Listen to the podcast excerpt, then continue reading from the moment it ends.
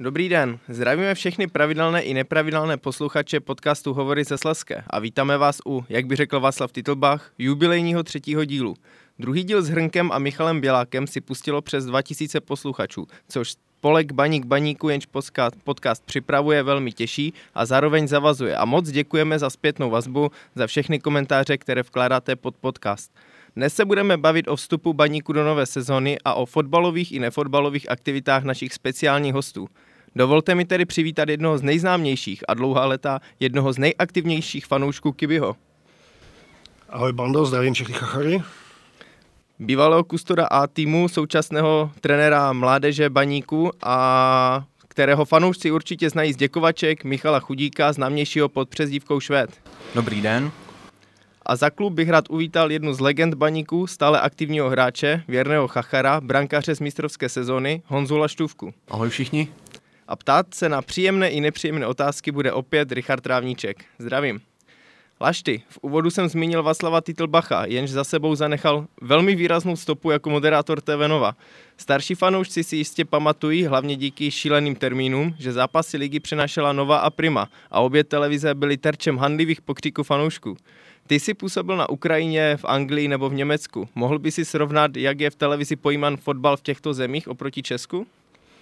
Já myslím, že na Ukrajině hlavně, protože tam jsem asi působil nejdelší, nejdelší dobu, je strašně hodně těch expertů, v uvozovkách řeknu, ale fotbal je tam opravdu na prvním místě a veškeré ty zápasy se rozebírají důkladně a i když si někdo řekne, že to je Ukrajina, tak mm, prostě v té televizi to tam běží pořád a hlavně, hlavně ty velkokluby jako je Šachťor nebo Dynamo, ti tam, ti tam mají svoje programy a, a je tomu kladen velký důraz. No.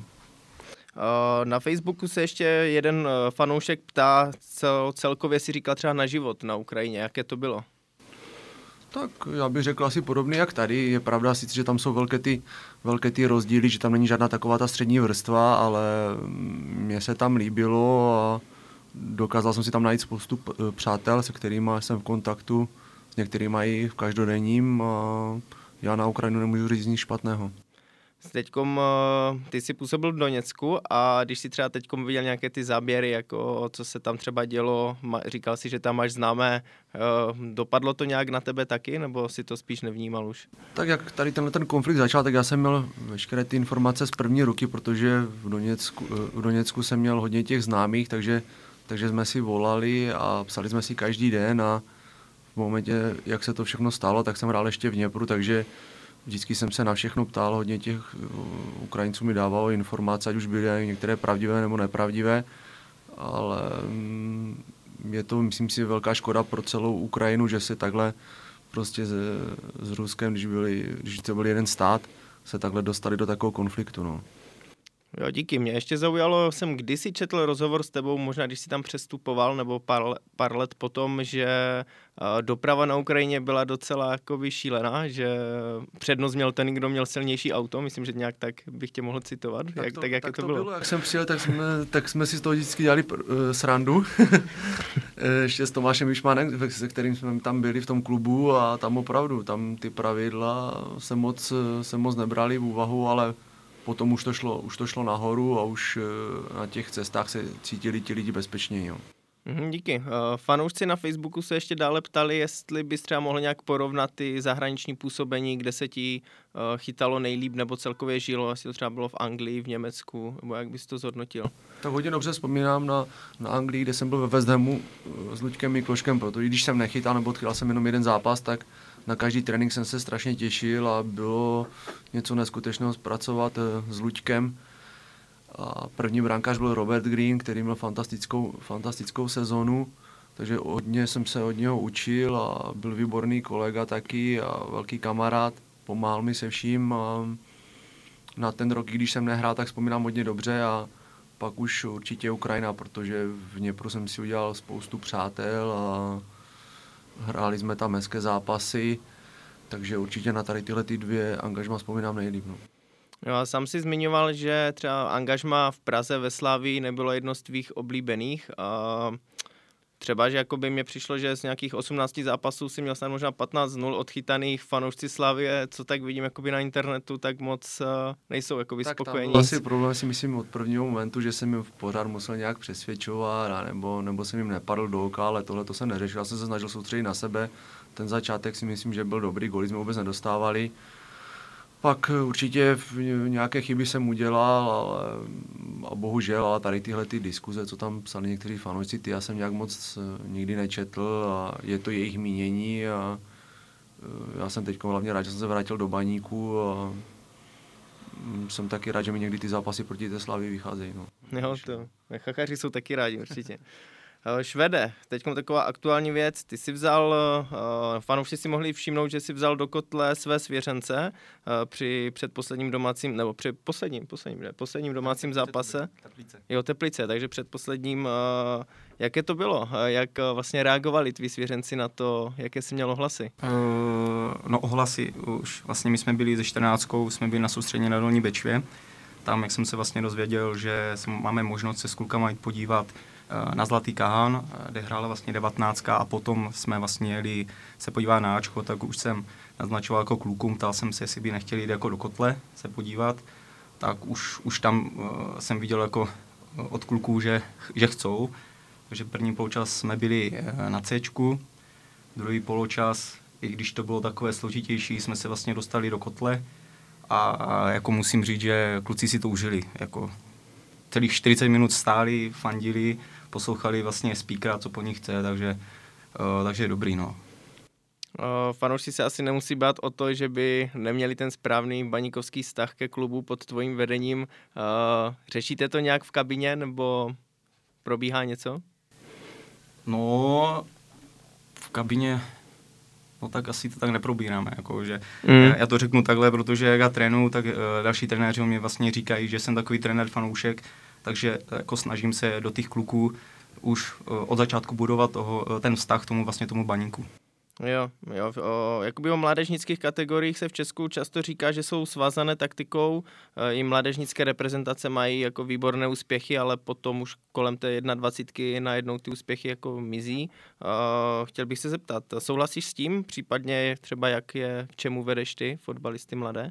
Jaká je tvoje filozofie? Uh, takhle, když se takhle začnu bavit uh, s trenérama, co mám jako kamarády ve Spartě, ve Slávii, z Plzně, Uh, sledujeme, sleduje na Instagramu, jaké tam mají vlastně tréninky, takže se dívám, že uh, hodně, hodně uh, pracují s míčem, hodně pracují s míčem vlastně v těch uh, mládežnických kategorii, tak to má být, ale jinak jako nějakou taktiku, taktiku se mi zdá, že teďka se tak moc neřeší, jako někde v žákách jako se dělají nějaké přesuny, zajištění, jako ty základní, jako základní věci to jo, ale já jako prozatím jako nevidím nic takového a myslím si, jako, že teďka ten český fotbal půjde nahoru. No.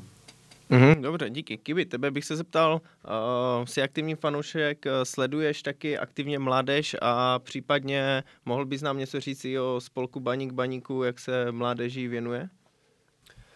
Tak já bych začal tím spolkem Baník Baníku, ten má vlastně eh, podporu mládeže jako jednu ze svých hlavních náplní, takže samozřejmě se věnuje mládeži, ať už podporujeme Den z Baníčky, nebo podporujeme finančně uh, u 15 na jejich výjezdech.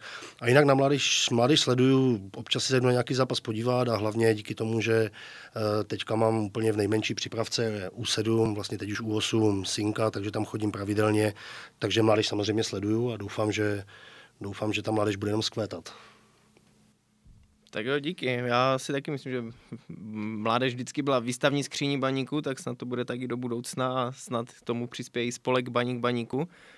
Vyzýváme zároveň fanoušky Chachary, abyste se podívali na stránky, případně Facebook a zvažili členství a podporu baníku. Lašty, prosím tě, jaké vůbec byly tvoje začátky v baníku? Jak to fungovalo oproti dnešku? Případně třeba kdo ti nejvíc pomohl, jak na to vzpomínáš? Tak moje byly fantastické. Když si tomu hnedka na první zápas ligový, tak to se smějem do dnes, ale my jsme měli to štěstí, že prostě to mužstvo bylo takové, tak půl na půl, že bylo polovina mladých, polovina z těch starých a ty staří se nám snažili pomoct docela do toho, do toho velkého fotbalu nakouknout. A, a i trenér Jarabinský, který potom prostě přišel, vytáhl spoustu těch mladých hráčů, kteří hráli a myslím si, že ty výsledky nebyly špatné chodili lidi, což je tady, což je tady normální, ale že bych měl nějakou nepřenou zkušenost s někým, to si nespomínám. No. No, trenér Jarabinský byl znám jako přísný raz, jak na něho vzpomínáš? No, tak vždycky byly takové srandovní historky, vždycky jak si někoho trenér pozval do toho, k sobě do kanceláře, tak první, co bylo, tak to vždycky řekl, co je s tebou, že on má takový, takový ten srandovní přízvuk, takže vždycky říkal, co je s tebou, tak vždycky jsme si to potom takhle dělali vždycky srandu z kabiny, ale já vzpomínám na něho velice, velice dobře, protože řekl o mě dost, dost hezkých slov a dal mi tu šanci, dal mi tu šanci chytat ligu. No. A měli jste nějaké třeba trenérské eh, nebo nějaké kuriozní trenérské procesy, co jste museli dělat něco, něco, ně, nějakou zvláštní věc při tréninku, třeba co si vymyslel Jaravinský nebo někdo jiný? Vím, že jsme měli střelbu a on vždycky říkal, uh, vždycky říkal, a pojďme, a lobby, a lobby, a lobované. Takže jsme si to vždycky takhle dělali srandu, ale jinak, jinak ten tréninkový proces byl, byl dobrý. Jo, no, Kibi, ty jsi fanouškem už dlouhou dobu. Pamatuješ si Laštyho od e, začátku, případně jak na tebe působil? No tak já si ho úplně od začátku nepamatuju, ale pamatuju si na moje první setkání s ním osobní. To bylo po zápase na jaře, kdy jsme v roce 2003 porazili doma Spartu 3-2, což vždycky potěší. No a já si pamatuju, že Lašty za náma přišel na parlament a já jsem ho zdupal, že dostal dva goly od Sparty a fakt jsem si myslel, že z něho nic nebude. Jo. Tak, tak teď se mu dodatečně omlouvám teda. Trošku se to povedlo. No. Děkuju. A tak to si pamatuju velice dobře, ale jinak jak se objevil poprvé, tak to bych kecal. No, tak já už si to moc nějak nepamatuju, to bych zase, to bych zase lhal teďkom, ale já vím, že ty moje začátky nebyly, nebyly takové, byly všelijaké, hnedka první start v Lize jsem balon chytil za vápnem, přímý kop a dostali jsme z toho, dostali jsme z toho gol hnedka na jedna jedna. A bylo to ze zápase se Žižkovem. A naštěstí jsme to, v, myslím, že Matušovič dával gola na konci zápasu, takže jsme to otočili a pak už si myslím, ty zápasy byly lepší. A ta první sezona se říká, že vždycky, že ten, že ten hráč eh, hraje docela dobře, ale pak je těžší, těžší potvrdit tu druhou sezonu. A ta byla zase taková, taková jeden zápas dobře, druhý zápas špatný a takhle, to si pamatuju asi já takhle. Mm, zmínil jsi uh, vlastně Spartu Matušoviče, uh, co jsi vlastně říkal na jeho přestup do Sparty, jak, tak jak já, na to vzpomínáš? Je to můj názor, já si myslím, že, že mohli dát si hnedka ven. Nevím, neptal jsem se už potom, jestli, jestli měl nějakou nabídku, nebo Tak ne. se říkal nějaké Řecko, nějaký Panatiakos nebo tak? Nebo neměl, ale rozhodl se pro Spartu a pak, co už k tomu následovalo, to už ví všichni, jako a za tady tohle toho ti lidi odsoudili a nevím, opravdu nevím, v jaké on byl situaci, jestli museli do té Sparty nebo nemusel. Říkám, měl nabídku ven nebo něco, ale když už třeba do té Sparty šel, tak to nemuselo se to takhle, nemuselo to takhle komentovat, prostě všechno. Jasně, a já vím, že ty už si v baníku nebyl, když on přestupoval, ale tak třeba, jestli jsi měl nějaké uh, ohlasy z kabiny, jestli to třeba řešili právě jakoby uh, ty komentáře, které on říkal, což asi byl, co byla alfa omega já toho jsem problému. Já jsem některé viděl, myslím, že tam byl nějaký komentář, co byl na YouTubeku, po zápase v Budějovicích se tam nějak omlouval, jo. myslím, tomu spartianskému kotli, takže to myslím, že to už bylo takové asi zbytečné určitě a říkám, nevím, nevím, eh, proč to táhlo do Sparty, jestli měl opravdu tu nabídku zvenku, nebo neměl, nebo chtěl jít, nebo nevím, nebavil jsem se s ním, takže nerad bych to potom nějak hodnotil. No. Já jestli bych mohl poprosit třeba Šveda nebo Kibyho, jestli by k tomu tématu něco řekli? Tak já jsem v té chvíli byl ještě v tribunách, že? takže jak šel Mírek, jak šel Mírek Matušovič do Sparty, tak, tak si to od nás ochouzu hodně jako takzvaně sežral, no. takže brali jsme to jako že utekl tomu konkurentovi a dlouho, dlouho jsem mu to asi, nebo jestli jsem už mu to ještě odpustil, to asi ne, že? To si, já si pamatuju přesně jako ten zápas v Budějovicích, jak říkal, ještě oni tehdy ještě měli sešívané dresy, ty černobílé, že to byla nějaká akce stand-up speak nebo tak a on tam jako vyšel po ten kotel a, a jako omlouval se a, a to bylo takové zvláštní, no. Co ty, Kiby? No, já bych k tomu řekl, že už bych nějak Matušoviče vůbec neřešil. Každý hráč, si, když se jde do Sparty, je to jeho věc a já mám pocit, že on se stal jenom jedním z dalších mnoha, kteří tím svým odchodem do Sparty víceméně jednak naštvali lidi a jednak zahrabal sám sebe, takže jeho problém. Yeah. Kiby, když jsme se ptali Laštyho, ty si pamatuješ na svůj první zápas baníku na Bazalech, případně jak dlouho už fandíš? A pohltil tě baník hned, jak jsi poprvé na něj přišel, nebo to byl nějaký postupný proces? No, to bylo najednou, bylo to, já jsem se teda doma podíval pro jistotu, bylo to 21. října 1984. Baník doma porazil Spartu 2-1. Bracha mě tam tehdy dotáhl, byla tam strašná tlačenice, i když pak jsem zjistil, že tam bylo teda 18 000 lidí, což tehdy na Bazali nebylo úplně plno. Nicméně byla tam taková tlačenice, že jsme se dostali dovnitř asi v 15. minutě. Eh, byla perfektní atmosféra, kousek od nás starý nějací inkognito Spartiani, kteří v druhém poločase byli odhaleni a dostali, dostali tam facky a nežilo se jim tam moc dobře. No takže ten zápas měl všechno, co má mít a okamžitě mě to pohltilo a bracha si v té době netušil, že mi obratil život na ruby, takže, takže, takže asi tolik, no. Takže je to 35 let, což je teda šílené, když si uvědomím. Tak to je krásné, to už je skoro něco jako zlatá svatba nebo něco. uh, no, takže výhra na hřišti i v ledišti. Co ty, Švede, pamatuješ si uh, svůj první zápas můj první na tribunách? Zápas, můj první zápas, to, to, to, to nevím, to si nepamatuju, ale vím, že to bylo na Bazalech. Můj první výjezd, co si pamatuju, Mladá, Mladá Boleslav, to vím. To jsme jeli, ale uh, kde jsem nejvíc jako naštěvoval jako zápasy, byl na té mistrovské sezóně. Jako. Jasně, jo, to má podobně, taky mistrovská sezóna. Mistrovská sezóna, to jsem vlastně netušil, že vlastně z Ochozu, když vlastně tam vyvoláváte jméno Honzila Štůvky a pak budete vedle něho sedět v kabině, že? takže... a nebo ve studiu, kde budeme nahrávat podcast. to je taky pravda. uh, já si taky pamatuju, svůj první zápas byl taková vtipná historka, jsme hráli s Libercem, děda mě vzal na fotbal, on tehdy hrával, on byl z Drnovic a hrál ještě nějakou Sigmu Lutí, na to říkal, že jeho největší zážitek byl, že zranil Bicana. A tak mě vzal na fotbal a říkal mi, že baník je modrobílý, že? My jsme hráli ty modrých dresech, Liberec bílý, takže tyho půlku zápasu jsem fandil Liberci, si pamatuju, Bafurgian dal gola, to bylo takové. Pak už, mi, pak už jsem teda jakoby přešel na správnou stranu, věděl jsem jakoby komu fandit, no. Uh, Jeden, Lešty, jeden kolega z Ochozu mi říkal, že má docela strach o tvoje zdraví. A že při zápase jde jasně vidět, že se umíš pořádně naštvat a nedělá ti problém seřvat spoluhráče. A mám se tě zeptat, měřil jsi někdy tlak po zápase? Neměřil, ale patří tak ke mně. Já jsem byl vždycky zvyklý křičet na tu obranu, ať už jsem byl opravdu mladý nebo, nebo teď jsem starší. Takže to tak mám celý ten fotbalový život a myslím si, že to mužstvo to hlavně potřebuje cítit toho golmana, ať už na něm mluví, samozřejmě musí něco chytit, ale když, když ten brankář na, na ty hráče mluví, tak se cítí být takový jistější všichni a ke mně to patří, někdy to je možná až moc, což si uvědomím až po zápase, ale zase jsem takový ten hráč, který se jenom nevozí určitě po těch mladých nebo, nebo nebo po některých jináčích, protože když po zápase třeba přijdu, jsem schopný napsat SMS, že jsem to třeba přehnal, nebo aby si nemyslel, že proti němu něco mám, takže dokážu tady tohleto přiznat a zase říct tomu dotyčnému, že prostě tohle je fotbal a že chci jenom pro něho to nejlepší. Jasně. No a chci jenom tomu dodat, že to, že to jde i vidět z lavky. Jako, jak sledujeme toho Laštyho, tak máme někdy strach, že budeme startovat žehlíčky a že ho budeme tam nahodit. No. A po zápase o poločase to nebudu ani komentovat. No. No, abych tomu dodal jenom tolik, že když se třeba stane, že to mužstvo hraje fakt bídně, tak je dobře vidět na tom hřišti, že to aspoň někoho štve, takže, takže jako fanoušci to určitě kvitujeme s pověkem. Ale v kabině, kdyby si viděl poločase, jak to je. To normálně žíly jsou, normálně to máme, já mám normálně strach, všichni zalízáme, ty, ty, no, je to pravda, je to pravda. Ale po zápase, jak vlastně říkal až ty, tak po zápase sedne a úplně jiný člověk. Jo, takže. No, kdyby si při takovém zápase někdy viděl, jak máme naběhle žili my v hledišti, tak by si byl rád, že jsi v té kabině. Teďka, jsem, teďka jsem zpátky v tribunách, tak to tam už někdy vidím. No.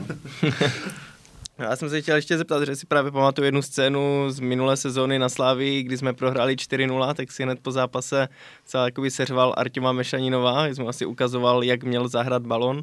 A to vypadalo, říkal jsem si, že asi Artěm nespal ten večer, ty no, jako nechodí potom po špičkách kolem tebe, jako by ti mladší hráči třeba. No, asi pamatuju na to, to bylo ve, druhé, ve druhém poločase a byla tam nějaká opravdu jednoduchá přidávka nebo něco, ale říkám, pak jsem si to jsme, jsme si to potom vyříkali nějak a byl trošku takový zamrzlý v autobuse, ale pak, pak pochopil, že to s ním určitě myslím dobře a on to třeba taky měl tady, tady těžší, protože byl tady sám už nějakou tu dobu a sice on se jazyk naučil velice rychle, ale taky někdy něc, něčemu pořádně nerozume, takže jsem se mu snažil pomoct v tomhle a někdy jsme se hodně aj, hodně aj hecovali a říkám, na tady tohle to k tomu, to k tomu fotbalu patří. Jo, jasně. Eh, Švede, ty zápasy a děkovačky taky celkem prožíváš. Eh, Co, co u tebe? Taky eh, žhavíte žehličky, nebo jsi takový v osobním životě, nebo spíš jenom ten fotbal tě pohltí? To nejsem, že v osobním životě. Já prostě jsem v kabině takový zalezlý, tam moc nemluvím. Je to tak? Ne, já bych jenom doplnil, že my ty žehličky nechystáme jenom jak on byl v kotli, ale i normálně, protože on si strašně pořád stěžoval na srdce, že ho bolí srdce. Trošku něco udělal, něco s náma odběhal, nebo já nevím, a chodil a držel se a říkal, ty mě bolí srdce, ty mě bolí srdce, asi umřu a, a furt něco takového, takže to není ne, jenom, vůbec není, vůbec takže není to, pravda. Takže to není jenom Ne, to kotli. není vůbec pravda. Není to vůbec pravda, nahoru jsem fantasticky běhal, takže jsem, no nebudu vykládat, že bych ještě mohl hrát ligu, to je jedno. Ale jinak eh, k tým zápasům, eh, je to prostě klub, co budí emoce.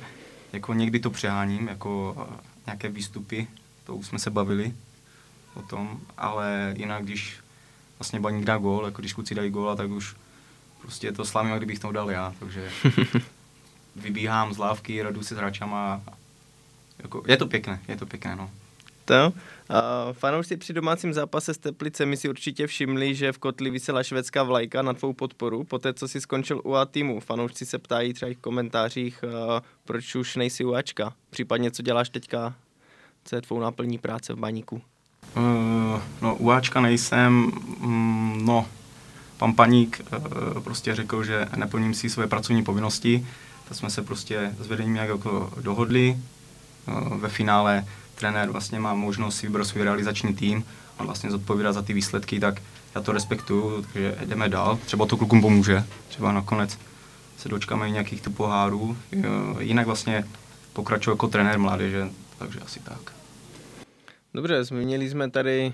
Jo, ještě tu vlajku, tu vlajku Jo. ještě, jo. To, to, tam bylo, to v druhém poločase jsem si vlastně všiml, přišla mi SMS, že se mám podívat na kotel, ta tam byla vlajka chuligání z bazolu, byla tam švédská vlajka a Potěšilo tě to? potěšilo to hodně, jo. takže musím poděkovat jak ultrasákům, takže i HZBčku eh, k tomu jako za tu podporu, no.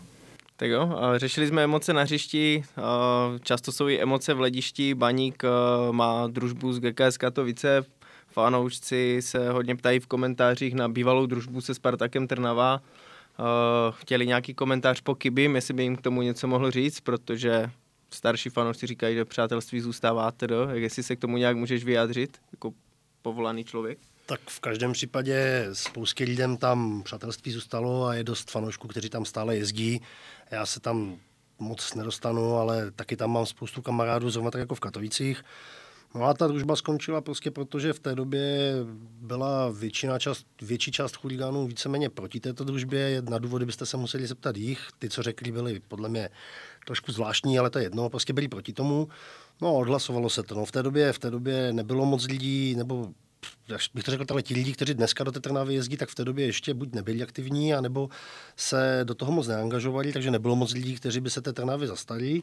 No a ti, co byli ti starší, kteří, nebo ne, neříkám starší, nemuseli být starší, ale ti, kteří chtěli eh, tu družbu udržet, tak víceméně, včetně mě, z toho potom z, té, z těch hádek víceméně vycouvali, protože hrozilo, že by to způsobilo vlastně rozkol mezi náma a mezi baníkem samotným, tak jsme prostě tu družbu zrušili. Když to vemu dneska, dneska tak eh, těch lidí do té Trnavy jezdí spousta a možná, možná z praktického hlediska je dobré, že ta družba není, protože nemáme vůči sobě žádné závazky, můžeme tam jezdit, kdy se nám zachce, nemáme vůči sobě žádné povinnosti. Takže já osobně to zrušení družby tehdy jsem bral jako obrovskou chybu, dodnes to beru víceméně jako chybu, ale na druhé straně z praktického hlediska to možná není až tak špatně a už bych na tom, dneska už bych na tom rozhodně nic neměnil, ať to zůstane tak, jak to je. Máme jednu družbu, to je Gexa a tím to vlastně, to je všechno, co by se k tomu asi dalo říct.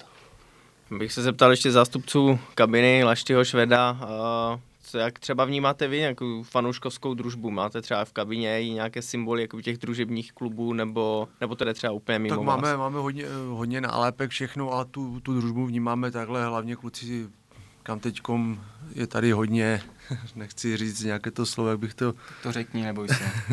ne přistěhovalců ani cizinců, ne, prostě je tady strašně málo baníkovců teďkom, kteří prostě získávali... Přespolních, to je Přes polních, no, kteří získávali prostě ty informace o tom baníku, jak už, tady, a jak už tady přišli a já třeba mám spoustu známých, kteří jezdí na ty zápasy, ať už i do Katovic, takže já vím něco o, o tady těchto těch družbách, ale o tu o té Trnavě to jsem neviděl právě, že to takhle nějak skončilo, nebo proč to skončilo.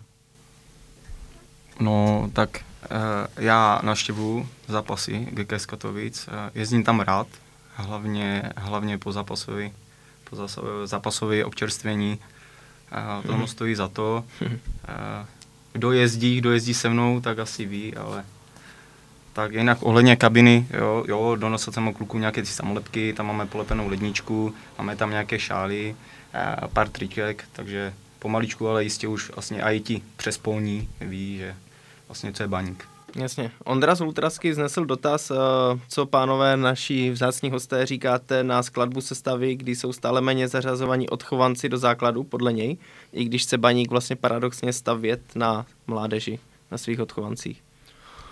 Tak eh, zase já musím říct třeba, že prostě teď někteří ti mladí bohužel na to ještě nemají, nebo nemají takovou tu výkonnost, aby prostě si to místo, místo vybojovali a věřím, všichni říkají, že prostě máme dobrou patnáctku a tady tahle ta mládež jde nahoru.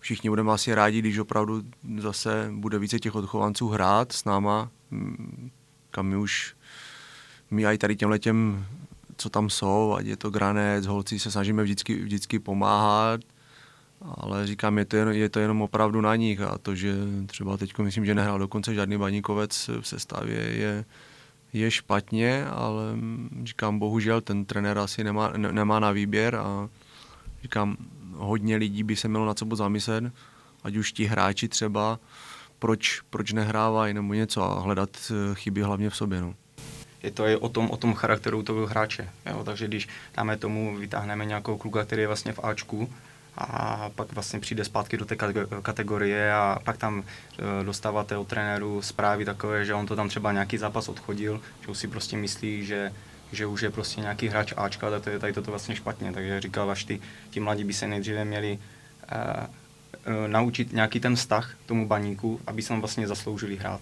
Jo, díky za to, za, to, za tyto postřehy. Ondra z Ultrasky ještě dal další dotazy. Uh, pojďme trošku do živého, jak napsal. Uh, co si myslíte o pyrotechnice, Lašty, jako hráč, jako aktivní účastník zápasu? Vadí ti to, nebo co si o to myslíš? Mně to nějak nevadí, jako říkám, když teď bylo super choreo, myslím si, že to zhodnotili kluci pro, pro, pro všechny, že prostě když je správně odpalené, takže to není, není žádné nebezpečí a já myslím, že když opravdu ty, ty světlice nelítají na to hřiště nějak a furt to není přerušované, takže, takže by ho nezakazoval nebo třeba najít nějaký kompromis prostě, že třeba to pyro se může odpálit buď, buď ke konci zápasu, nebo prostě si stanovit nějakou dobu nebo něco, ale musí se o tom prostě bavit a ne se rovnou říct prostě ne, konec a všechno.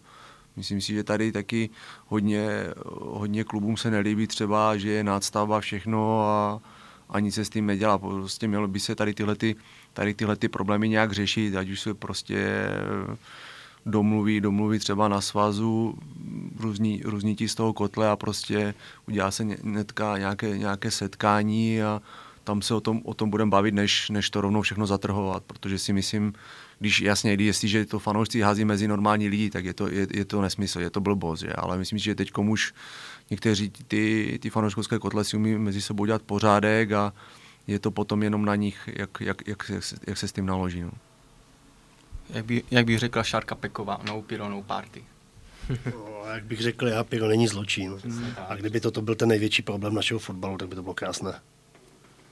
Hmm, já si taky myslím, že jako je to škoda, že se to tak uh, kriminalizuje, pyrotechnika. Na bohem se šlo vidět, že to je opravdu pěkné. Dávat za to automaticky pokuty, třeba, že se nic nestane, mi přijde jako dost krátko zraké a doufám, že se teda v budoucnu nějakým způsobem zlepší v českém fotbale. Ale ty... Uh-huh. Já myslím, že jo, protože říkám, tady děláme něco, děláme nástavu, aby bylo více zápasů, všechno a když má být ta atmosféra dobrá i s tím pirem, jako, tak se to najednou bude zakazovat, což je, což je nesmysl, ale je to proti sobě úplně. No, ale bych tady chtěl říct, že co se stalo tehdy na té Spartě, hra Sparta z Plzní, tak to samozřejmě bylo blbé. Eh, zrovna tak nebylo úplně ideální hazet, jak slavický hazeli ohně mezi Olomoučáky, ale zase na druhou stranu, eh, kdyby tam nevymýšleli takové nesmysly, jako že se zavírají kotle a zavírají se stadiony, tak by nebyli slavický přímo vedle Olomoučáku, to bylo jasné, že tam něco takového vysí ve vzduchu. Jestliže je kotel Slavy je vedle kotle Sigmy, je mezi nimi jedna síť, no tak co čekají, že se bude dít, že? To, nevím, kdo to vymyslel, která chorá hlava, eh, chorá hlava tady toto vymyslela vůbec. Já myslím, ještě k tomu bych dodal, opravdu to zavírání těch stadionů je, je nesmysl a říkám, ten fotbal děláme pro fanoušky a jako kvůli pyrotechniky, když prostě opravdu se nikomu nic nestane, když to fakt nehází mezi ty normální lidi, tak je nesmysl opravdu dávat ty pokuty. No. Dobře, Lašti, ty jsi ještě zmínil na stavbu. v médiích tak jak proběhlo, že ty si to docela, myslím, kritizoval po konci sezóny. Jasně, lidi by si mohli říct, že zrovna baníku jako by ta nastavba nevyšla, protože jsme měli smůlu na ten nový herní systém. To nejde o tom, jakoby teďkom, jak to vidíš třeba i s odstupem času, co si od Já si za tím myslíš? stojím, že ta nastavba je podle mě, je to podle mě blbost a mělo by se to zrušit. Jako nejde o to, že že ty mužstva, které prostě hrajou těch 30 kol super, tak můžou akorát ztratit. Nejde o tady tohleto, ale myslím si, že to nikoho nepřilákalo vůbec a nevím, já bych to opravdu zrušil a nejde to o to, že nám, unik, že nám unikly pohary tady tímhle tím zápasem, my jsme si to prohráli někde jinde už určitě, ale tady tenhle ten, tady tenhle ten systém se podle mě neosvědčí a myslím si, že to, že to brzo stejně skončí. Mm-hmm. No, co se týče jako statistik návštěvnosti a tak, tak ta nastavba určitě jako by byla zklamáním a Rostislav Sionko, co byl prvním hostem hovoru ze Sleské, tak vlastně říkal, že ta nastavba může být super v tom, že jakoby mladí hráči budou hrát jako více těžkých zápasů. Na druhou stranu teď máme zkušenost ze včerejška Evropské poháry, tři české týmy vypadly, může to být i jakoby možná kvůli tomu, že týmy měli kratší dovolenou, nestihli se připravit na nás. A myslíš si, že to třeba mohlo sehrát jako roli, že tím, že byla kratší dovolená, kratší příprava, tak třeba jsme neuspěli, nebo české týmy neuspěly. Tak může, může to taky hrát roli, protože ty dovolené, ať už v zimě, i teď ne, nebyly, nebyly dlouhé. Já třeba, už taky mám svůj věk, tak třeba teď taky mám se nějaké zranění a všechno, nad tím jsem přemýšlel, jestli to není z toho, že bylo méně odpočinku, a to bychom mohli tady sedět, sedět do rána, ale myslím si, že i hodně, hodně vidíme, že prostě i to, i to souzení těch zápasů, jako jak, to, jak, to, jak to vidí rozhodčí, je úplně jináčí než třeba u nás v České lize, si myslím. Mm-hmm. Takže bych to, ne, bych to nesvaloval jenom na tady tohleto, ale prostě některé kluby si taky zvykli, prostě, že se jim píská takhle a, a přijedou potom prostě do té Evropy na ty párové zápasy, je to úplně jinak a stěžujeme si a hledáme, proč nám nepískl tady tohleto a proč mm. je tady tohle tak. Kivy, ty jsi chtěl něco dodat k nastavbě? No, já myslím, že ta navštěvnost na té nastavbě vypovídá úplně za všechno. My jsme měli ještě tu smůlu, že nás to jednak připravilo o tu lepší pozici, teda jsme přišli o pohary a taky tím, tím losem, který jsme měli, takže jsme během jara jeli dvakrát do Jablonce, dvakrát na Spartu, dvakrát do Plzně, to je, to je blázinec, to je, já jsem rozhodně proti nastavbě teda.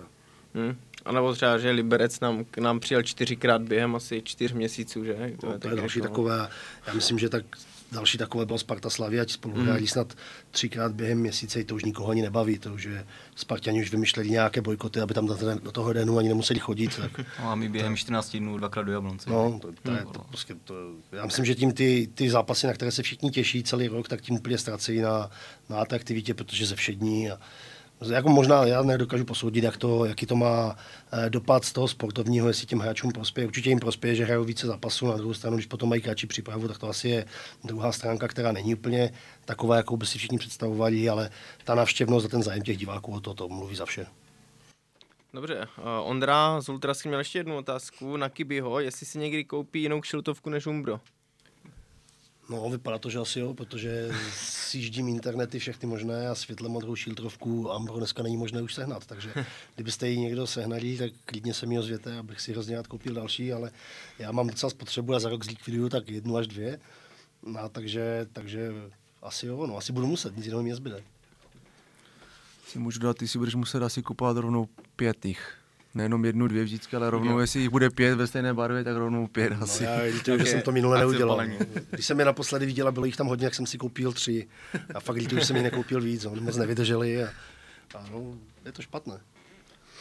A já se zeptám teď Kibyho na další um, dotaz z Facebooku. Uh, co podle tebe způsobilo změnu přístupu aktivních fans a chulošů v porovnání s 90 současností? Lenost, zákony, změna doby a přístupu asi, asi všechno dohromady, co si vyjmenoval. Jednak, Jednak samozřejmě ten velký bratr nás sleduje všude, takže, takže dneska není tak jednoduché se pohybovat po městě cizím a něco zkoušet tam vymýšlet. A na druhou stranu prostě lidi opravdu spohodlněli, to vidíš sám dneska je nejdůležitější pro chuligánskou partiu se dobře se postavit a pěkně vyfotit a hned to dát na internet, aby to bylo na Facebooku ještě dříve. My kolikrát ještě nejsme ve studence s tím vlakem a už jsou na Facebooku fotky. Prostě změnila se doba. Změnila se doba celkově, lidi drží méně spolu a, a každý si jede víc na vlastní písečku. Já z tohohle radost nemám. Ta dnešní doba má hodně, hodně do sebe, na tribunách je lepší atmosféra, to v každém případě než bývala, ale na druhou stranu na druhou stranu některé věci mi nejdou moc jako, nejdou mi moc eh, k chutí, je to bohužel je to tak, no, je to celkově tou dobou. Mm-hmm. Uh, mohl bys nám třeba říct, jaké jsou vztahy s jinými ekipami v České lize? Uh, s fanouškama, jestli se nějakým způsobem třeba proměnili ty vztahy, jestli si jakoby zavoláte ohledně třeba nějaké organizace, nebo... Tady tu otázku až tak moc jako nechápu, protože vztahy jsou pořád stejné, no, je, to, je to rivalita. Uh, já třeba nemůžu říct, že bych někomu v Česku cítil nějakou nenávist, jo, to jako to jako ne, prostě bereme jako soupeře, sem tam se někteří jedinci známe, sem tam si, sem tam si třeba napíšeme někde o toho, že bychom byli nějací extra velcí kamarádi, to určitě ne, teda až na možná některé výjimky. Ale jinak tam není žádná změna, prostě Baník v Česku žádné přátelé nemá, což je na to, jak je Česko malé, celkem asi dobře, protože tady ještě je tady dohromady pět klubů, které mají fanoušky, a ještě kdybychom se mezi sebou kamarádili, už to vůbec nebude mít smysl. Hmm. Výjimkou je samozřejmě Cheb, dlouhodobá družba, která dneska už není družbou, je to fanklub. Já zdravím kluky do Chebu a jsem hrozně rád, že s náma pořád ještě jezdí. Takže kluci čau. No a jinak, ale jinak v Česku žádné přátelé nemáme, nějací jednotlivci se spolu bavit samozřejmě můžou, ale že by to bylo nějaké, nějaké že bychom spolu jezdili asi na dovolené, to asi spíš ne, takže... To chápu. A například no. jako nějak, myslel jsem třeba nějaká spolupráce v tom smyslu, když třeba zakážou choro nějakému táboru, Tady... jestli v tomhle nějaká solidarita třeba no, je? tak nebo... solidarita, solidarita určitě. My jsme třeba solidaritu projevili tím, když jsme, eh, když jsme kdysi odsuzovali, eh, odsuzovali vlastně vznik druhé falešné bohemky, tak jsme jasně dali transparentem eh, najevo, že stojíme za fanouškama. Určitě, co se týče těch zavření, těch tribun, tam jsme spolu a možná by nebylo od věci eh, trošku zapřemýšlet a zkusit eh, společně proti tomu začít trošku bojovat, protože tady to zavírání těch tribun, já jsem doufal, že to k nám nikdy nedorazí a bohužel, že to tady. A to je úplně šílenost, tady prostě někdo něco, něco udělá, zavře se stadion, hraje se bez diváků, to je, to je úplně šílenost, to jde proti smyslu celého, celého fotbalu. A v tomhle bychom určitě měli držet pohromadě. Já myslím si, že většina těch fanoušků v tomhle drží pohromadě. Jo. Horší je, že to spíš souvisí s tou dnešní dobou, že mají lidi se problém domluvit kolikrát i mezi sebou. U nás je to ještě dobré, ale v těch jiných klubech mají ti fanoušci problém se domluvit sami mezi sebou. Tak já nevím ještě, jak by se chtěli domluvat potom třeba s náma, že to je hmm. těžko. To je, to je těžko, ale určitě ta solidarita tam rozhodně je. Taky jsme pokřikem aspoň podporovali, když nechtěli slavisty pustit na stadion a tak dále. Jako to, tam ne. samozřejmě takoví ti lidi, kteří, kteří zakazují lidem chodit na fotbal, kteří zavírají fanoušky opravdu někdy za úplně blbosti a trestají, tak, tak to, je, to je náš společný nepřítel, to je jasné. Jasně. A kdo jste byli na Baníkovském kvízu, což je mimochodem další projekt spolku Baník Baníku, který funguje na principu hospodských kvízů. Vždycky jednou ročně na podzim děláme, děláme kvízy. Letos bude čtvrtý ročník, tak určitě přijďte tak kdo byl na baníkovském kvízu, tak uh, si může pamatovat, že byla otázka, s kterým českým týmem měl Baník v 90. letech družbu. Tak já už teda uh, prozradím odpověď. Bylo to Brno, to možná nějaké fanoušky překvapí, kdyby nějakou veselou vzpomínku na to máš, nebo pap, ty si to asi nejvíc pamatuješ, třeba něco bys k tomu řekl? Jo, určitě, já jsem, já jsem do toho Brna svého času jezdil docela hodně. Dneska se za to nestydím, ale byl jsem potom jeden z prvních, který inicioval rozpad té družby, protože to nemělo žádný smysl. Ale já bych k tomu doplnil, že to byla taková zvláštní doba. To, my, když jsme jeli na Spartu, tak s náma jeli i Hradečáci a Plzeňáci a dokonce jednu dobu Inter Bratislava a dokonce tam našel nějaký Sigmak třeba. Takže to byla taková doba, že na tu Spartu tehdy nikdo kromě baníku neměl, tak s náma všichni jeli na Spartu, protože se tam mohli aspoň jednou pořádně ukázat. A naopak, když my jsme přijeli do Prahy, tak proti nám stály spojené koalice, vždycky to byla Sparta, Slávia, Bohemka, všichni dohromady, kdyby Dukla někoho měl, tam bude i Dukla. A, Eh, v té to tak prostě bylo. Jo. Když hrál Baník s někým z Prahy, tak stala celá Praha a proti ním takřka celá republika. Jo. Ale to jsem rád, že tady toto doba je pryč. To bylo úplně nesmysl. Nevím, co by dneska s náma nějaký Sigmar měl svezít na výjezd, že to je, hmm. to je konec. Jako, ale byla, taková doba byla, no, těch družeb bylo více, ale byly to takové družby, nedružby, jo, fungovalo to trošku jinak. Opravdu jedinou družbu v rámci Česka, kterou já jsem vždycky, kterou, kterou dneska zpětně teda řeknu, že opravdu stála za to, tak byl ten Cheb, jo. A s tím Brnem byla jednu dobu taková spolupráce, oni s náma jezdili, s nima, ale nebyl, jsem rád, že to skončilo, takhle to, je to prostě pryč. Mm. A jinak, jestli tam byla nějaká, jestli nějaká veselá vzpomínka, no. Pamatuju si, pamatuju si na jeden zápas, pamatuju si na jeden zápas, kdy Brno hrálo na Spartě, bylo to asi v prvním kole, no určitě v prvním kole, a tehdy poprvé vymysleli, že na stadioně nebude policie a nebude tam ani ochranka, nebo ochranka tam stali, ne jak dneska ochranka, ale stali tam dva dětkové v placatých čepkách, že v takových těch lenínkách a, a ti to tam měli držet, no a tehdy bylo Brno tam přijelo na Spartu snad ve 150 lidech jenom, nás tam bylo snad 10 baníkovců a to Sparta potom v, v poločasu vtrhla jako na sektor, ti baňáci do jednoho vzali okamžitě čáru, ti zmizeli všichni, no a nás tam zůstalo vlastně, ti baníkovci jsme tam zůstali prakticky všichni a dostávali jsme tam teda co proto.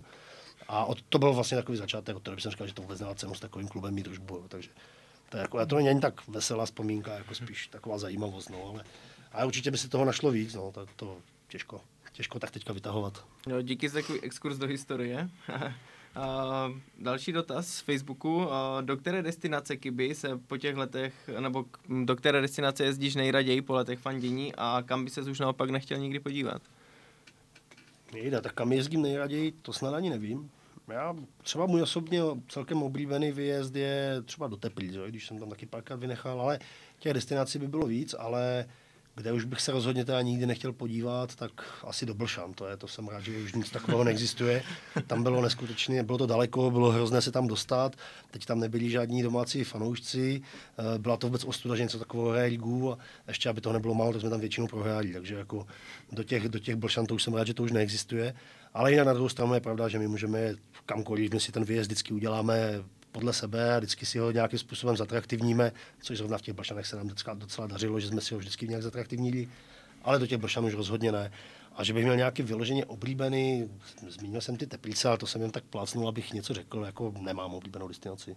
Já jedu tam, kde je baník. OK, Lašty, jak ty vzpomínáš na výjezdy do Blšan? No, já si vzpomínám, myslím, že to, zrovna tu mistrovskou sezónu jsme tam prohráli, myslím, že 2-1 nebo 3-1 dokonce. A to si vzpomínám, že byla zima a celou, celou levou stranu, která byla naše silnější, myslím, dokonce. No celou levou stranu po hmm. tribunou podlili nějak, nějakou vodou, že to zamrzlo, nám strašně kontrolovali kopačky před zápasem, všechny nás nechali přes a kluci z Blšan to měli asi nějak ošefované a ti tam byli jak, no, ti tam měli hřebíčky asi nebo něco a tím to vůbec nevadilo a my jsme tam prohráli. No. To byla první prohra mistrovské Myslím, že jo, no. Hmm. Já tady k tomu zápasu ještě vzpomínám, že to bylo víceméně poprvé, co na nás zkusili udělat nějaký výjeb se stupenkama, že tvrdili, že ten sektor pojme 100 lidí a jinak to bude vyprodané, takže nás tam nemá více jezdit, normálně nás vyzývat, jak tam nejezdíme. Jo? Naštěstí jo, jo, jsme se na to celkem vykašlali, bylo nás tam třeba 4-5 stovek. A tady asi vzpomínám, že skončil zápas a my jsme tehdy uh, odpálili nějakou světlici, která přeletěla celé hřiště a skončila ve středovém kruhu. Rozhodčí uskakoval, hráči uskakovali a nikoho to nějak tehdy netrápilo. To, kdyby se stalo dneska, tak nám zavřou stadion asi na rok. To, to jako, na to, když vzpomínám, tak bylo pěkné.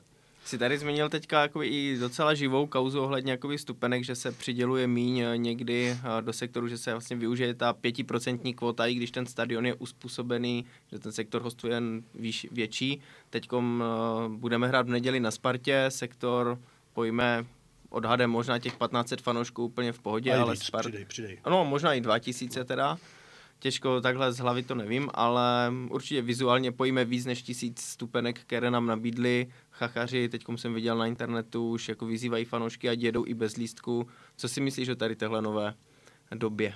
na tom je neskutečně vytáčí a vůbec nechápu, ten fotbal se má dělat pro fanoušky a tady se dělá v poslední době všechno pro to, aby těch fanoušků jelo co nejméně. Začala s tím, ne, nevím, že začala, ale teďka Sparta, tak chce každému dávat tisíc lístků. Asi je vidět, že tam bezpečnostní manažer je bývalý policajt, takže to je přesně vidět, to je na, na jeho uvažování. to je, to je šílené. No a, i začala s tím i Karvina, to s tím začala už na jaře, nám dali prostě 200 lístků, teďka se nám s tím podařilo vytrbat, byli jsme po celém stadioně. E, nevím, jsou, jsou některé kluby, se kterými se dá normálně domluvit, tady překvapivě teda dneska už je to Opava, která pochopila jednou, že to je nesmysl a dává nám daleko více lístků, než je povinná, takže to od nich kvituju, že je to, že je to přístup k tomu, jak aby tam ti fanoušci byli. A to, co teďka předvádí ta Sparta, že nám dá 1029 stupenek, no to, jestli chcou hrát fotbal v nějakém ateliéru, ateliéru bez diváků, tak ať, tak ať to řeknu rovnou a ať tam úplně těm fanouškům zakažou vstup. To je, to, já to nepochopím a podle mě je tohle úplně šílenost, která devastuje fotbal daleko víc než nějaká, než nějaká pyrotechnika nebo něco. Dělají všechno pro to, aby tam těch fanoušků bylo co nejméně. To jako, eh, tomu nikdy hovět nebudu a ne, nehovím teda. No. Švere, ty jsi jaký docela aktivní fanoušek, co si ty myslíš o tady této kauze?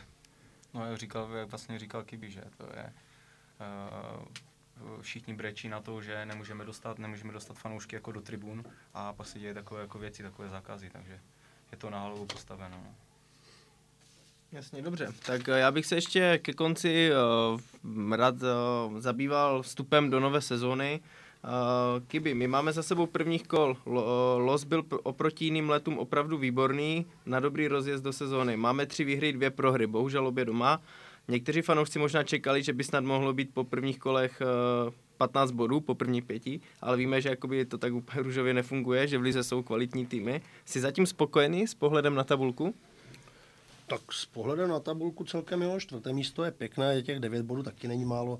Já jsem taky slyšel takové, že po pěti zápasech budeme mít 15 bodů, ale ti lidi zapomněli, že loni jsme prohráli i v Karviné, i v Opavě a že Liberec ani Teplice doma fakt nejsou příjemní, to je, nebo jako ta u nás, ne, ne doma, ale uh, u nás ve vyhnanství a Vítkovicích, takže že to prostě není, to nejsou příjemní soupeři, to není samozřejmě že je porazíme.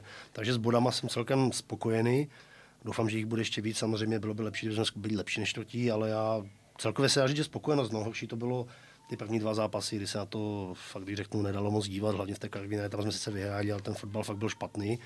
A s tím Libercem teďka ty poslední dva zápasy v Opavě a s Bohemkou si myslím, že byly fajn, takže jestli tak půjde dál, tak proč ne? Ale ještě vy, bavili jste se v kabině před sezonou, že byste například před eh, výjezdem na Spartu možná mohli být jako v čele tabulky, nebo si říkáte, že jdete nebavili, zápas od zápasu? Nebavili jako říkali jsme si, že to rozhlasování je dobré, ale říkám, nikdo vám ty body zadarmo nedá a myslím si, že bychom to stejně zatrhli, kdyby, jsme, kdyby někdo myslel vážně, že prostě pojedeme na zápas se Spartou z prvního místa. Jako, můj, já si na to vždycky dělám tak, že musíme jít od zápasu k zápasu a Viděli jsme sami, že ty některé zápasy byly horší, některé byly lepší a já věřím, že, že to půjde nahoru a že i ta hra bude, bude o něco lepší než je. No, já bych k tomu ještě dodal, že samozřejmě na kdyby se nehraje, a když si to vezmeme, kdyby jsme proměnili dvě penalty, tak jsme možná fakt na tom prvním místě mohli být. No, takže. Hmm. Lašty fanoušky může mrzet, že ty dvě prohry byly právě doma. Často slychám, že Ostrava by mohla být takovou nedobytnou tvrzí, odkud se body nevozí, že by se mělo navázat na přelom 70. a 80. let, kdy Baník doma pět let neprohrál. Tak mě to vedlo jakoby k zamýšlení a otázce na tebe. Je vůbec jako Vítkovický stadion vámi hráči vnímán jako domácí baníkovská tvrz, nebo to spíš vnímáte jako, že to je třeba dočasný azyl? Tak nejhorší to je pro nás asi, protože mi nikdo nevidí třeba, že my se musíme často stěhovat ze šatny, protože tam hrajou Vítkovice a ty, ty tréninkové plochy prostě máme, máme tam, kde máme, ať už jsme rádi za to, že trénujeme na Hlubině, v Radvanici, ale prostě my to vnímáme opravdu takhle, že, že jsme v tom vyhnanství, protože říkám, není, není příjemné jedenkrát nebo dvakrát do dvou týdnů prostě vyklidit, vyklidit šatnu a pořád někam jezdit, ale a hlavně já jsem zažil bazály, takže je to, je to, bylo by to úplně, úplně něco jiného než, než v těch Vítkovicích, ale my jsme hlavně rádi, že prostě ti fanoušci chodí na ten fotbal a, a tlačí nás dopředu a ne, že jenom chodí jako ve Vítkovicích, ale že samozřejmě, že jezdí po celé republice a prakticky v každém tom zápase my hrajeme doma. Mhm, jasně. Kiby, tebe bych se chtěl ještě zeptat, ty už se kolem baníku točíš docela dlouho, zažil si toho opravdu hodně. Máš ještě nějaké přání, co bys si chtěl s baníkem zažít, například Liga mistrů nebo nějaké utkání se zahraničním soupeřem? To byla teďka přesně nahrávka, já bych navázal na, na, tu, na to předchozí téma. Jako, když máme snít, tak já mám opravdu jeden velký sen aby jsme hráli domácí zápas na svém vlastním stadionu, který bude, dejme tomu, pro 25 tisíc diváků, bude vyprodáno protože bude prodaných 20 tisíc permanentek už jenom. Ti lidi tam budou celý zápas stát, všichni budou parádně fandit a na hřišti v tom baníkovském dresu bude pobíhat 11 odchovanců. To je můj sen. A toto, kdyby se stalo, tak je mi úplně jedno, jestli hrajeme proti Barceloně nebo proti Příbramí. Naopak proti Příbrami by to bylo ještě cenější, protože Barcelonu umí vyprodat i Plzeň, že? Ale, ale Příbram už vypadá to už je frajeřina. A toto je můj sen, toto kdyby se jednou stalo, tak budu spokojený a když to řeknu na to, někteří to možná nepochopí, ale mě by v té chvíli fakt bylo jedno, jestli hrajeme první nebo třetí ligu, kdyby jsme měli vyprodaný stadion, všichni se tím fotbalem bavili, hráli tam naši hráči a hlavně na svém vlastním stadionu, protože v těch Vítkovicích prostě ten stadion není špatný, ale nejsme tam doma. Mm. Ale ještě ty ale, máš nějak... Ale třeba no. akustika tam mi se jako líbí jako ve Vítkovicích. Je možná lepší než na Bazalech. No akustika je určitě lepší než na Bazalech, ale tak ono nejde porovnávat stadion, který je nedávno postavený se stadionem, který byl postavený v 50. Hmm. letech, že ta akustika samozřejmě je tam lepší ale mohla by být ještě daleko lepší. Já, já říkám, ten stadion není úplně špatný, jo. já jsem si původně myslel, že to bude horší. A když to řeknu, tak už si na něm tak trošilinku, jakoby, to už je skoro rouhání, ale už se na něm trošku začínám zvykat. Ale doma se tam prostě necítím, pořád to beru, že to není náš stadion a vím, že klub s tím má problémy a pro nás to taky není domácí stadion a já, kež bychom se jednou dočkali toho, že budeme mít fakt vlastní stadion a na něm budeme si dělat, co chceme a bude to tam prostě naše. To bych hrozně moc chtěl a e, panu majiteli Brabci hrozně fandím, aby se mu tady toto povedlo. Já jestli ještě můžu dodat, hlavně, kdyby byl ten stadion, prostě tak Baník, to je obrovská historie a myslím si, že zasloužilo by si na tom stadionu, aby bylo muzeum, protože opravdu těm lidem a všechno by to, by to vrátilo ty vzpomínky a taky je to takové přání, aby opravdu ten baník svůj stadion měl, protože si ho určitě zaslouží. No. Přesně tak, vlastní stadion, vlastní fanshop, který se nebude hmm. muset zavírat kvůli zlaté tretře nebo já nevím čemu a, a vlastní zázemí, vlastní klubovny a všechno, to bylo by to krásné, to, toho bych se chtěl dožít. Já bych chtěl, aby tam bylo muzeum a aby tam nebyla atletická dráha na tom stadioně. Samozřejmě ta atletická dráha, to je další věc. A nějaký ještě oblíbený soupeř pro tebe, Lašti, proti kterému by si chtěl zachytat? Ty no. Tak samozřejmě by, byl bych rád, kdybychom vybojovali poháry i pro, i pro fanoušky, ale prostě poháry se vším všudy opravdu nějakou, nějakou tu skupinu Evropské ligy třeba. Ne, nechci mít velké oči, nebo tady říkat o Champions League nebo něco, ale aspoň tu ligu Evropy a aby tady přijeli nějací ti dobří soupeři. Ale říkám, zase je otázka toho, že nemáme ještě ten, ten náš stadion, ale myslím si, že bychom to určitě všichni eh, zkousli a hlavně, hlavně pro majitele prostě udělat nějaký úspěch. No. Okay. Hlavně, aby jsme neměli v těch pohárech hned zavřený stadion, protože no. sam, sam taky může stát, protože UEFA ta si v tom úplně líbuje, že zavírá stadiony za každou blbost. Takže... No, Keby, co říkáš na to, že třeba Sparta teď hrála před prázdnýma tribunama, nebo celkově na ten trend, na co to UEFA? Jsme, na to, to jsme se bavili už, to je prostě úplně nesmysl. Hmm. A, a, nevím, komu to prospívá, nebo jestli si myslí, že tímhle ty lidi vychovají, to je úplně nesmysl. Hmm. Dobře, eh, já bych se ještě vrátil k eh, nové sezóně Švede. V minulém eh, dílu podcastu Hovory ze, Sleské jsme se dotkli tématu personálního obsazení pozice trenéra a týmu. Po druhé domácí prohře s Teplicemi celkem nahlas ochozy skandovali Páník ven. Zavřel trenér Páník vyhrou v derby a po pěkném výkonu nad Bohemkou těmto fanouškům ústa? No, když slyšíte, když jsou diváci prostě, aby rezignoval vlastně trenér, tak to je vlastně noční můra všech trenérů, tady toto. Uh, ohledně toho, to, jestli uh, má být nějaká změna trenéra, o to musí, to musí vlastně vedení, jako do toho, uh, to musí oni vlastně rozhodnout. Uh, derby, derby, uh, hru nemůžu hodnotit, protože po dvou letech jsem se vlastně uh, vydal na, jako na dlouhodobý ten výjezd, takže jsem si to v tribunách uh, užíval, takže z hry nevím, jestli jsem 15 minut viděl, jako viděl jsem hmm. Rajtyho, jak jsme jako dávali tu branku, jak dával pod sebe uh, Carlosovi, to jsem viděl. Pak jsem vlastně sledoval už trošku Bohemku a tam musím říct, že hra se zlepšila, že to bylo dobré. Hmm. Určitě dobře zahrál Carlos, se až divím, a, a Kuzma. Yeah. Takže určitě, určitě trenér Páník eh, odpověděl vlastně takhle a, a jsem zvědavý, co, co ukáže na Spartě, no, ale věřím, že tam něco uhrajeme. Já věřím taky. Lašty, fanoušci si často v novinách můžou přečíst uh, i ne třeba u baníků jiných klubů, jak hráči bojují za trenéra. Ty už máš obrovské fotbalové zkušenosti, několikrát si to zažil. Jaké to je hrát v týmu, jehož fanoušci si žádají odchod trenéra?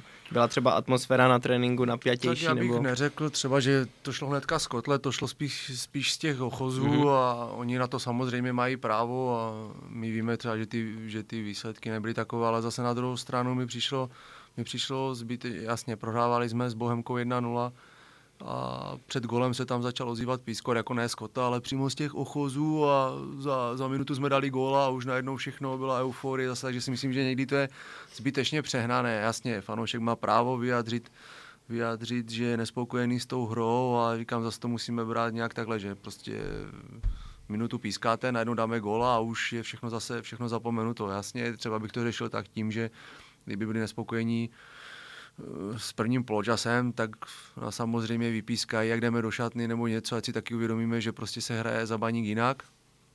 Ale takhle tady tyhle ty, to pískání a paník ven, myslím si, že momentálně to, to nikomu nepomůže a stejně to, to rozhodnutí bude dělat vedení a my, my jsme o to, aby jsme hráli, ale měli, měli právo to udělat, protože opravdu ty výkony z začátku nebyly dobré, ale zase na druhou stranu Teplice, s Teplicema jsme hráli, hráli dobře, ti byli jedenkrát do naší brány, nedali jsme, nedali jsme šance, penaltu, jako, jako s Libercem, dostali jsme s Libercem gol 23, což byla taky trošku smůla. Já jenom doufám, že ty výsledky budou lepší a že prostě budeme se držet nahoře. Hmm. No, já, já budu zvláště jenom souhlasit, já taky nesnáším to, že fanoušci po chvíli začnou pískat, fanoušci by měli celý zápas fandit a potom, když tak po zápase dát vědět, co si o tom myslí. E, pokřik paník ven se mi teda vůbec nelíbí, protože ale zase to je tady takový na školu. My tady co půl roku vyhazujeme z tribun trenéra, to je, to je kučera ven a teďka paník ven a předtím někdo jiný. Jak kdyby těch trenérů tady čekalo na ten baník, no to je, to je jedno, ale Uh, opravdu se mi to nelíbí, ale na druhou stranu zase, když se podívám na první dva zápasy s Libercem a v Karviné, tak jak jsem po tom zápase s Teplicema nadával na to, že lidi řvali paník ven a pak jsem viděl ty výkony v, v Opavě a doma s Bohemkou, tak si říkám, že to možná někdo potřeboval slyšet. Že to možná nebylo na škodu úplně, jo? Ale, ale taky z tomu nehovím teda. Já k tomu můžu dodat, ať už to, už to nějakou dobu, co tady přišla i kluci, tak opravdu ti už ví teďkom, ví asi, že Baník je opravdu specifický klub a že prostě ti lidi odpustí všechno, ale neodpustí to, že, se tady, že se tady prostě nebude bojovat za ten klub a nebude se jezdit po tom zadku. A říkám, někomu to trvá díl, někomu, někomu míň, ale já věřím to, že prostě teď budeme hrát, budeme hrát zase fotbal a hlavně budeme bodovat a budeme hrát nahoře. OK, díky. Tak teď bych se už eh, věnoval poslednímu tématu. Švede čeká na zápas se Spartou, jak se na něj těšíš, co pro tebe vůbec ten zápas znamená? Je to pro tebe třeba vrchol sezóny? Případně co říkáš na současnou sílu Sparty? Tak eh, na zápas se těším, taky jedu. Uh, určitě mě hodně mrzí to, že... Lístek máš? Lístek ještě nemám, ale... Zase to... bude psát mě. Jo, a napíšu až týmu. A ten mi zase odepíše, že ne, že nemá. Já už jsem na to zvyklý. Uh, těším se jako na druhou stranu, uh, když to řeknu takhle, netěším se, protože tam půjde hodně lidí, co vlastně jenom, jenom, vlastně jenom na tu Spartu jenom se podívat, takže to bude takový výjezd, nevíjezd. Uh, Uh, Sparta, Sparta, furt to je nějaký pojem, uh, strašně tam sleduju dva hráči, ale to je vlastně ten Adam Hložek, ten 17-letý klučina, ten se mi líbí a určitě, já mám rád technické hráče, tak se mi vlastně Plavčič líbí, ti dva hráči. A jestli je můj vrchol sezóny, uh, můj vrchol sezóny je vlastně každý zápas a to je derby vlastně s Opavou, takže ano, Spartu vnímám jako rivalitu, ale prostě vrchol sezóny je každý zápas s, s Opavou. Ale ještě chtěl bych se zeptat, ty už jsi připravený, mohl by si teoreticky v neděli nastoupit? Tak připravený, už trénuju, už jsem byl připravený na zápas, na domácí zápas Bohemku, ale mm, myslím si, že byla by blbo změnit Buďo, protože odchytal dobré zápasy v Opavě a i v Karvině nás, nás podržel a říkám, jasně chtěl bych chytat taky, ale nebudu to prostě hrotit a nebudu dělat eh, zlo, že prostě dejte mi tam, nebo, nebo tady tohle, to, to si, to si rozhodnou, rozhodnou trenéři a já hlavně budu fanit určitě tomu mužstvu a budu si předat, buď a chytá nejlíp, nejlíp, co to půjde a hlavně doufám, že opravdu něco z Prahy přivezeme. No. Nějaký, a je, a je pro tebe to taky speciální ten zápas Já vždycky hlavně, jak tam jedu, tak si vzpomínám na ten, na ten zápas mistrovské sezóny, jsme tam hráli jedna jedna což bylo úplně fantastické, protože tam bylo opravdu 4 tisíce lidí, myslím, že jako tam to bylo opravdu úplně něco neskutečného, doma, domácí atmosféra a pro, proto se ten fotbal hraje. Jak jsem se tady dozvěděl o těch lístků, já jsem něco sice taky četl, ale vůbec by mi nenapadlo, že prostě taky Sparta bude dávat nějaký, nějakých tisíc lístků. Myslím si, že, že na takové ty zápasy by ty kluby měly mít dohodu, že prostě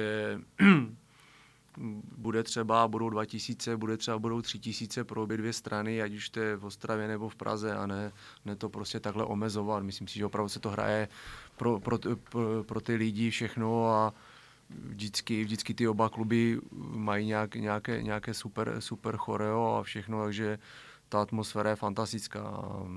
Omezovat ty počty těch stupenek je blbost a jestli se můžeš vrátit k tomu i v té, v té taky to jsem nepochopil, protože jsme hráli ten, ten první takový vzájemný zápas, kdy dostali kluci celou tu tribunu, nevím, myslím, že to bylo 400 nebo 500 lístků za to, 800. nebo 800 dokonce, tak ten zápas eh, se jelo o všechno. Jelo se kdo z koho prostě. Kdyby my jsme prohráli, Karvina by se zachránila si Eh, kdyby, kdyby my jsme je porazili, oni spadli a tam, tam to prostě šlo těch 800 lístků a pak najednou, když, jsou, když řeknu v vozovkách, takové ty zápasy už nebyly takové možná důležité, mm-hmm. tak se tam začalo dělat nějaké takové opatření, což, co, což je asi blbost, nebo nedá, nedává to logiku. No.